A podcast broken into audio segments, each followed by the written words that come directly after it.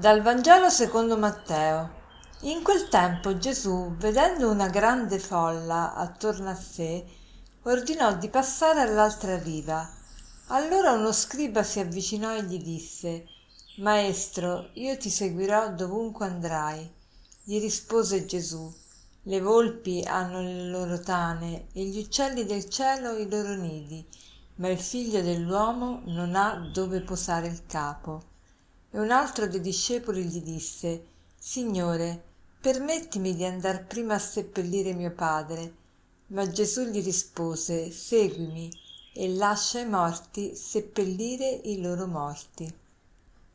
Oggi Gesù ci presenta le esigenze della sequela. Sono esigenze molto radicali. Gesù vuole che rinunciamo a tutto, vuole che per, per deciderci di seguirlo veramente seguiamo una certa radicalità. E, ad esempio, a uno che gli chiede, Maestro, io ti seguirò dovunque vada, Gesù risponde, gli uccelli hanno i loro nidi, le volpi le loro tane, ma il figlio dell'uomo non ha dove posare il capo. Per dire che appunto chi vuole seguire Gesù non ha, non ha nulla. E poi a un altro che gli diceva Maestro, eh, io ti voglio seguire, ma permettimi prima di andare a seppellire mio padre.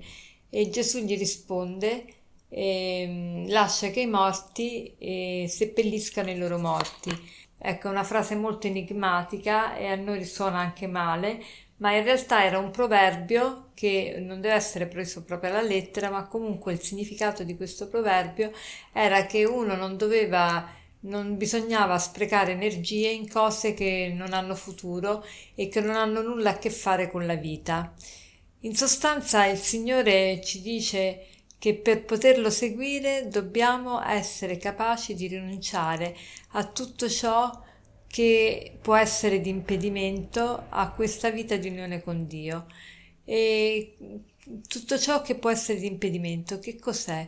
Mi viene in mente a questo riguardo il, um, gli esercizi spirituali di Sant'Ignazio di Loyola. Sant'Ignazio, quando scrive gli esercizi, ha un uh, paragrafo molto importante che è proprio all'inizio degli esercizi, che si chiama Principio e Fondamento. E in questo paragrafo lui dice proprio così. L'uomo è creato per lodare, riverire e servire Dio nostro Signore e per salvare in questo modo la propria anima e le altre cose sulla faccia della terra sono create per l'uomo per aiutarlo al conseguimento del fine per cui è stato creato. Da qui ne segue che l'uomo deve servirsene tanto quanto l'aiutino a conseguire il fine per cui è stato creato e tanto deve liberarsene quanto glielo impediscano. Per questa ragione è necessario renderci indifferenti verso tutte le cose create, in modo da non desiderare da parte nostra più la salute che la malattia, più la ricchezza che la povertà, più l'onore che il disonore, più la vita lunga che quella breve, e così in tutto il resto, desiderando e scegliendo solo ciò che più ci porta al fine per cui siamo stati creati. Ecco, Sant'Ignazio è molto chiaro.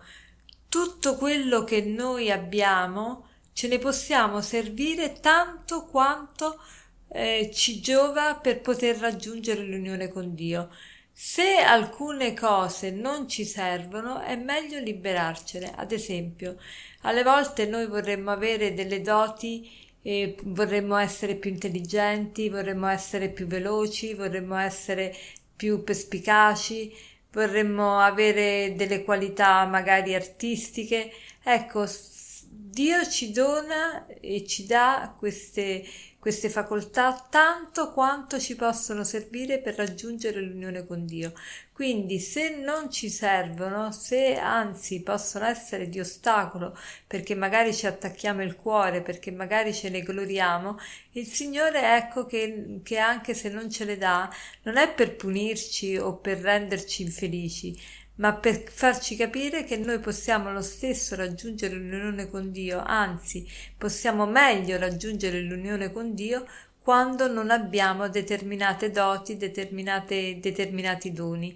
Quindi non frustriamoci, non lamentiamoci se ci sentiamo privi di alcuni beni che vorremmo invece avere, ma consideriamo che tutto quello che abbiamo ci deve servire tanto quanto, dobbiamo servirci delle cose tanto quanto ci, giova, ci giovano per poter raggiungere l'unione con Dio.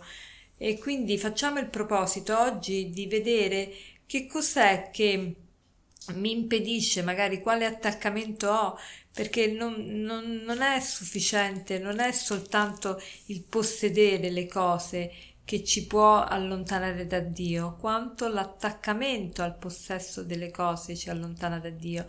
Tante volte è peggio il desiderio del possesso che il possesso medesimo.